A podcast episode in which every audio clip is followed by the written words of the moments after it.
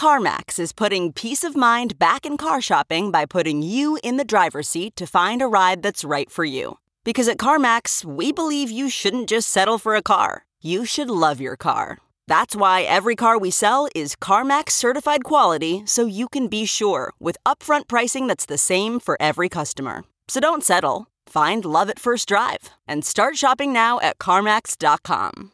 CarMax, the way car buying should be. Okay, picture this. It's Friday afternoon when a thought hits you. I can spend another weekend doing the same old whatever, or I can hop into my all new Hyundai Santa Fe and hit the road. With available HTRAC, all wheel drive, and three row seating, my whole family can head deep into the wild. Conquer the weekend in the all new Hyundai Santa Fe. Visit HyundaiUSA.com or call 562 for more details. Hyundai, there's joy in every journey. This episode of The Hash is sponsored by Bitstamp and the Galaxy Brains podcast.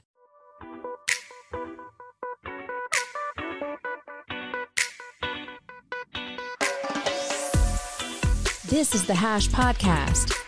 Stay informed with the latest on Bitcoin, ETH, the metaverse, Web3, and more with stories that matter to the crypto world. All on the Hash for your ears. You're listening to the Coindesk Podcast Network.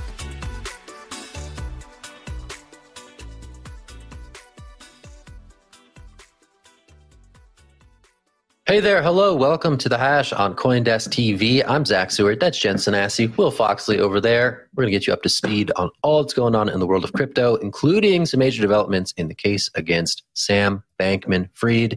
Jen, take us there. What's going on?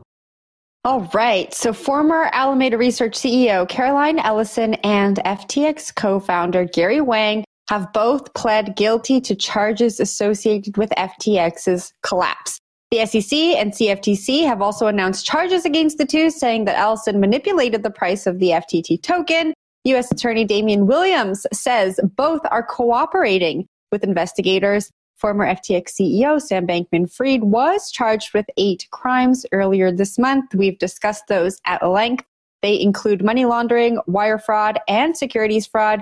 He is being extradited from the Bahamas to the U.S and is in FBI custody.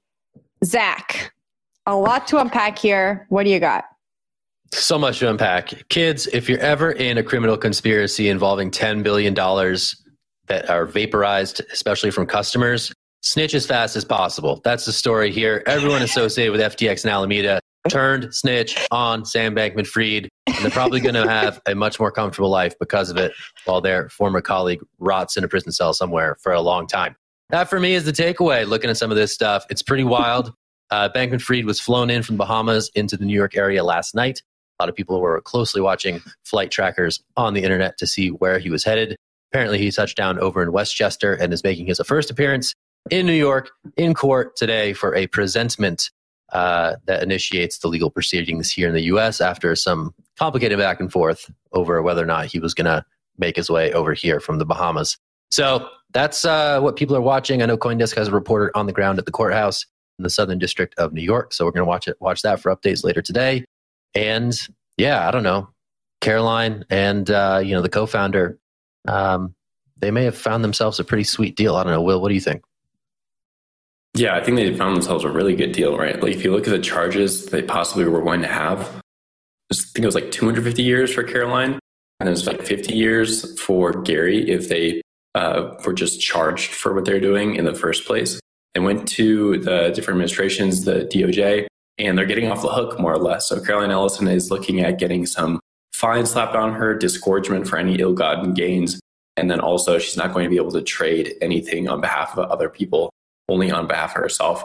There's some redacted parts of this as well. So maybe there's further charges. But for what I see right now, it doesn't look like there's any prison time in the plea deal that either of them signed in order to turn on SBF, which to me looks like the DOJ is really playing hard on one character. And we've seen this in the past in crypto history, right? If we go back in the history books, we see that typically what the DOJ does is they slap hard down on one figure I think the book is coming down on SBF. I don't know what the charges are going to end up being in terms of like sentencing.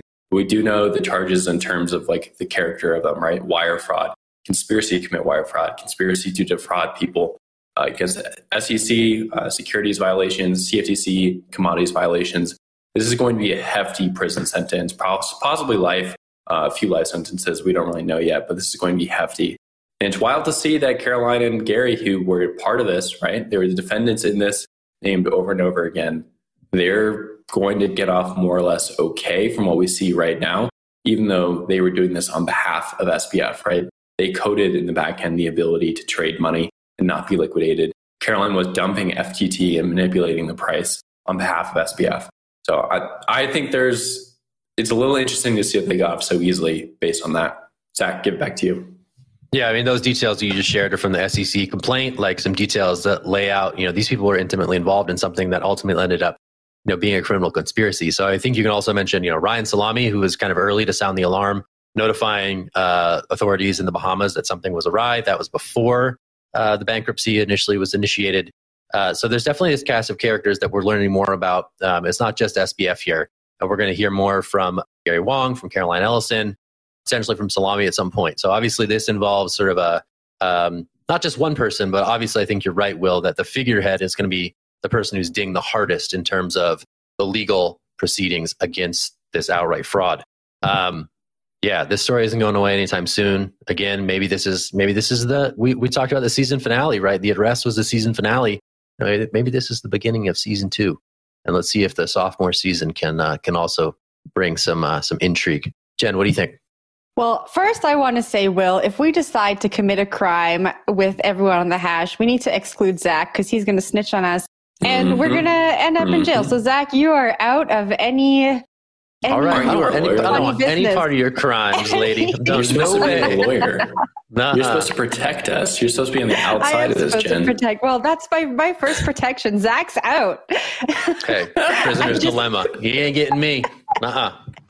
Uh, I want to remind our audience of Caroline Ellison's attorney. So Stephanie Avakian is representing Caroline Ellison. She's the former director of the SEC's Division of Enforcement. I think that this is how Caroline was able to get such a good deal. I think if you know the inner workings of the SEC, possibly still have personal relationships there, this lawyer was able to negotiate um, some of the ongoings that we're going to see. The article also mentioned that those tweets that Caroline published when um, CZ was questioning the value of FTT, saying he was going to sell tokens.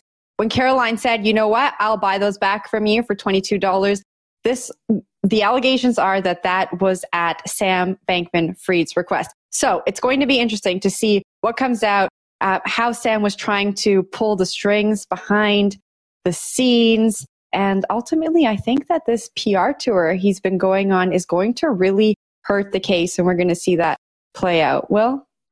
Last thoughts on this. Sam looks rough coming out of that prison, right? Unshaven. Mm-hmm. Uh, Zach had a tweet this morning, no shoelaces, which is for obvious reasons being in a prison, but just like he looks rough right now. The man is being flown back, two beefy FBI guys holding on to him. This is not the SBF that we're used to, the FBF, SBF that was on stage with Tom Brady and Bill Clinton not even nine months ago. Shocking turn of events, and I do like to see these pictures because I think it really puts everything into perspective. Zach, to you. Perp walks for days. Perp walks for days. Anyway, that's it. Let's change gears. Let's go to DeFi.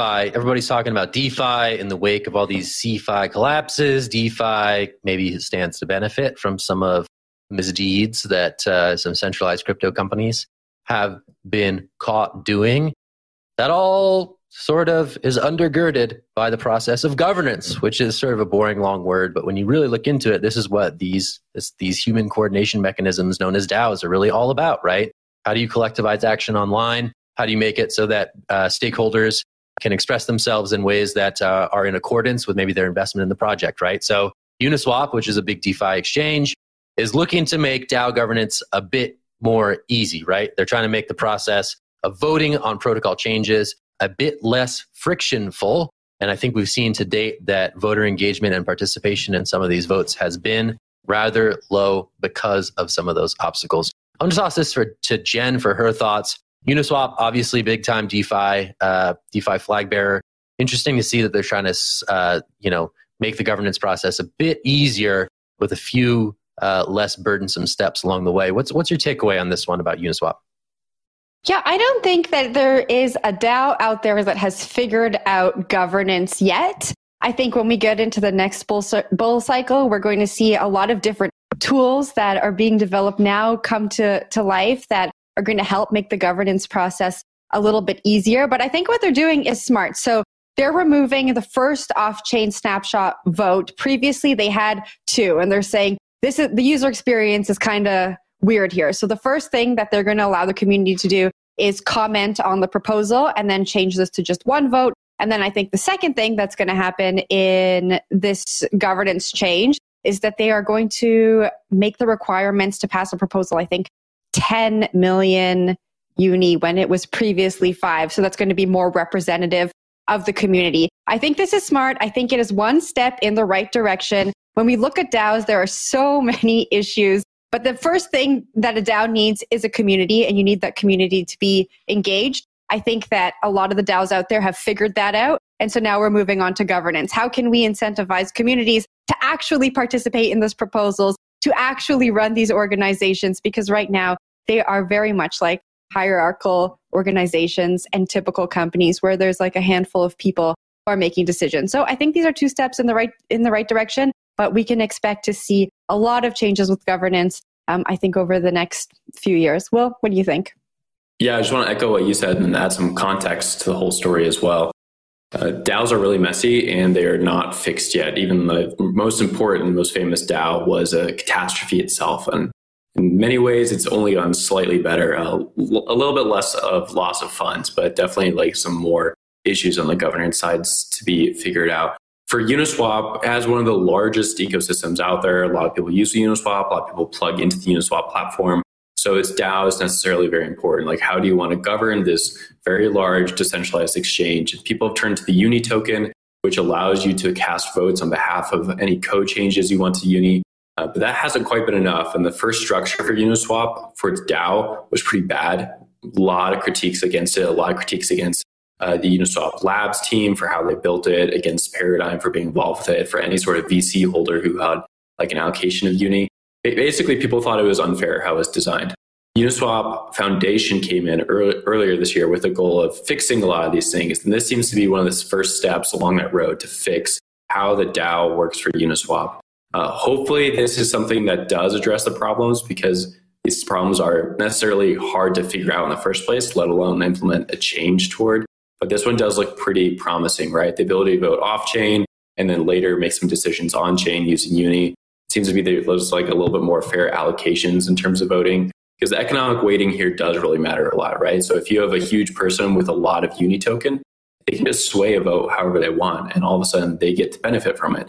The average Uniswap voter doesn't have a lot of uni, but still using the platform. Well, we like to think that they have an ability to make a decision uh, for the Uniswap community that benefits others, and that's not always the case. It's hard to make these things work, but that seems to be a step in the right direction. Zach, I'll boot it back, boot it back over to you. Yeah, I think those sort of that bigger picture, right? Sort of uh, making DAOs not uh, was it plutocracy? Was that where like you know the rich uh, have uh, oversized like sway on what happens? Um, you know, the flip side of that coin is that like you know you gotta you gotta be Sybil resistant too, right? You can't just be one person who's spinning up a ton of accounts uh, pseudonymously and casting votes to manipulate the system in that way, right? So there's definitely all these trade offs. I think when it comes down to making sure that you know the voice of the people is represented accurately.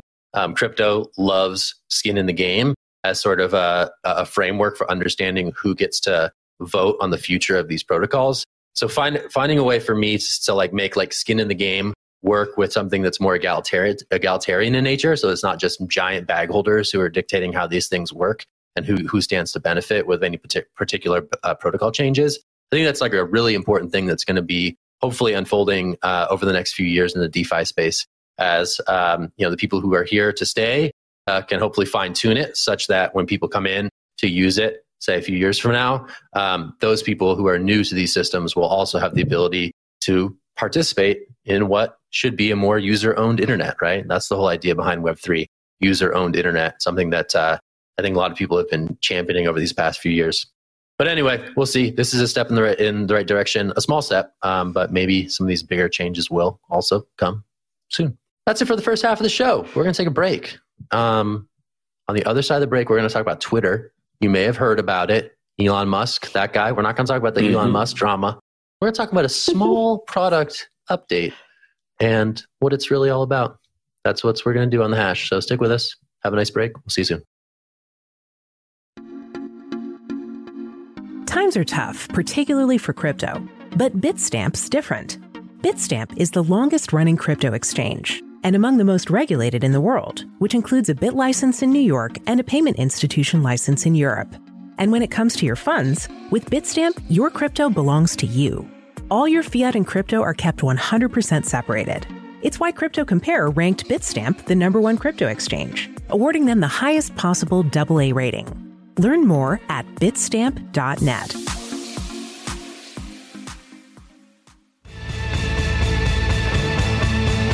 Hey, Will Foxley here, co host of The Hash. One thing we can take away from everything going on in crypto right now is that it's important to go deep and verify. Crypto Twitter is great, but 280 characters can only go so far. One podcast we love is Galaxy Brains. Here's the host, Alex Thorn, head of research at Galaxy Digital. Thanks, Will. For in depth takes and probing analysis on topics, trends, and events across the Bitcoin and cryptocurrency ecosystem, check out Galaxy Brains, our weekly podcast. Find Galaxy Brains on your favorite podcast app and on galaxy.com forward slash research. Presented to you by one of the most trusted teams in the industry. Welcome back to the hash. Tesla might be down 69% from its all time high, but that's not stopping Elon Musk from adding new features to Twitter. You can now search and post different charts for major stocks and crypto coins on twitter.com. Pretty handy feature. I think this makes sense, right? Twitter is the conversation place for all things finance, FinTwit, as they say. And so why not add a little bit more functionality into the platform? You can, you know, make fun of your friends in live time as all their stocks and crypto coins go into the dustbin. Zach, throw it over to you for your take on this story. That was a nice intro, Will. Thanks for doing that. I did some crack research during the break. There's not a lot of coins in here, people. This is a stonk thing. This is a stonk thing only. The only coins that I could find were Bitcoin and Ethereum. I couldn't find SHIB. I couldn't find XRP. I couldn't find ADA. And I couldn't find Dogecoin. What the hell? I thought Elon Musk loved Dogecoin. I can't find Doge on Twitter.com. Mm-hmm. I thought this guy was calling all the shots, and there's no Doge ticker supported. So for now, it's BTC and ETH, and I'm disappointed. disappointed, Jen. What do you got? Well, I, it's supposed to show crypto and stock prices, right? And I was reading an article by TechCrunch this morning, and they pointed out that there's no Airbnb and Zoom. And so I also did some research, and there are a bunch of stocks that are not on there. So what is on here? And also, the chart is static. So when is the data getting pulled Ooh. from? I feel like this maybe is like V1. Maybe it's V1. Maybe it's going to mm. get better. I hope it does get better for the sake of FinTwit. But I just want to say, I thought Elon wasn't going to be the CEO anymore. I know we weren't, we said we weren't going to talk about the drama, but I want to talk about the drama. When is Elon stepping down as CEO? The people have spoken. Maybe this would be better if, if he just would make that change. I don't know. Will, what do you think? Oh, I'm kind of impressed with your guys' desires for more stock information on Twitter. I mean, okay, from the product announcement itself, we have information. So let's go to that. It says that it's live from TradingView. So TradingView is a pretty popular application for just looking at stock information. I think they're just pulling that data over, and I guess it's not completely functional right now. And why? Well, probably because TradingView doesn't want everything to be on Twitter. They want you to come over to their application. So I doubt they have everything out there. They're not going to have your hot dog coin. They're not necessarily have ADA yet. They're not going to have even a lot of these crypto tokens yet. But hopefully in the future they do. And I bet Doge and Shiba are on there next week. We'll put a bet on that. I bet next week we have some more. For the Elon stuff, he says he's looking for a CEO. Okay, you can't just pick one overnight, Jen. Right? So if if he left and departed, what would happen? That San Francisco penthouse with all the Twitter engineers working their asses off. We don't know. Okay, so he's got to he's got to stay on top of them and then we can get a new CEO. Zach, over to you. Will is spitting bars today, man. Will's on Will's fire. So sassy right. lately. Yeah, you can actually view some of these things on Robinhood. So maybe like a nice little Robinhood integration going on mm-hmm. here. Like I'm going, I'm looking at the ETH page right now, and it says view on Robinhood, and I can go see it on Robinhood. So interesting, interesting little in- integration there with the Web two people. Good to see that happening. Um, does does wait? Does Elon have a hood hood interest? Is there something going on there? Or no, that was FTX. Mm. That was Sam, right? Sam that was Sam Bankman Fried had a hood interest. Yeah, I don't think. Yeah.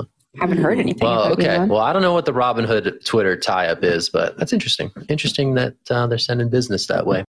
Anyway, I got nothing more on this one. I'm waiting until Doge, ADA, all that stuff is on there. Hot dog coin. How dare you insult hot dog coin, sir? Will Mm-hmm. hot dog coin I'm, I'm a friend of the hot dog coin Get this man. Okay, I always have been. gluten free. Been, I feel like you mm-hmm. can't I, be a fan of the hot dog coin community you if you're gluten free. Hey, yeah, you, you can have hot dog, dog no buns. Thing, Jen. Yeah.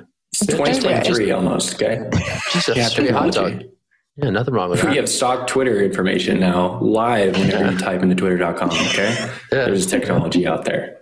All okay. Right. Speaking of technology, let's move over to a new Bitcoin mining function that you can put right in your living room. Okay. We have this new application which allows you to mine Bitcoin from the comfort of your home and warm your house at the same time. This little gadget, look at that. Nice little couple look at those on the couch and they have Bitcoin right in their house and they're getting all warmed up, which is great timing because this winter storm is here. And I don't know about you guys, but it's about negative 20 degrees outside my house right now. And I wish I had this thing because I'd be earning some sats and be really warm in my house, which is currently freezing. Jen, you gonna buy this product?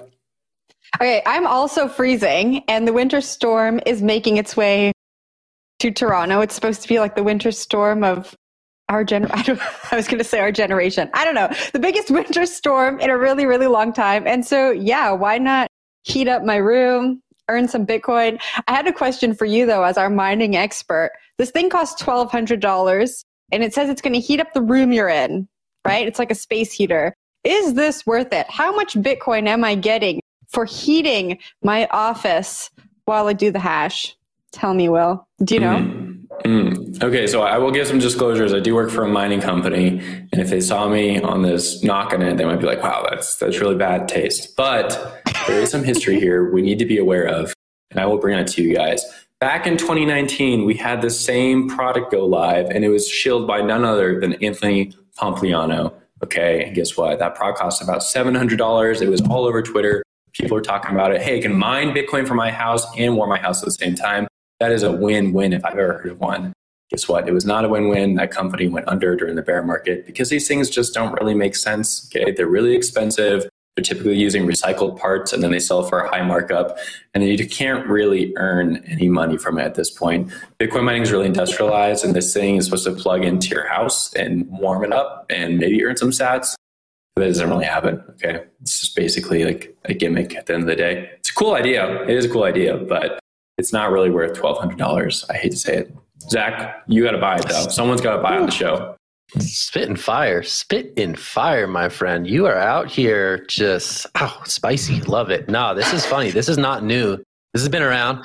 I also want to shout out Naomi Brockwell, former Hash uh, co-host. Mm-hmm. She would mm-hmm. often up in the cold, cold New Hampshire. She would have a little mining machine under her desk that would provide some heat just a good old fashioned way. None of this like mm. fancy doohickey with the people reading books and like looking cool. No, no, just a janky old miner that cast off heat as it sounded like a Mack truck computer when your thing gets hot.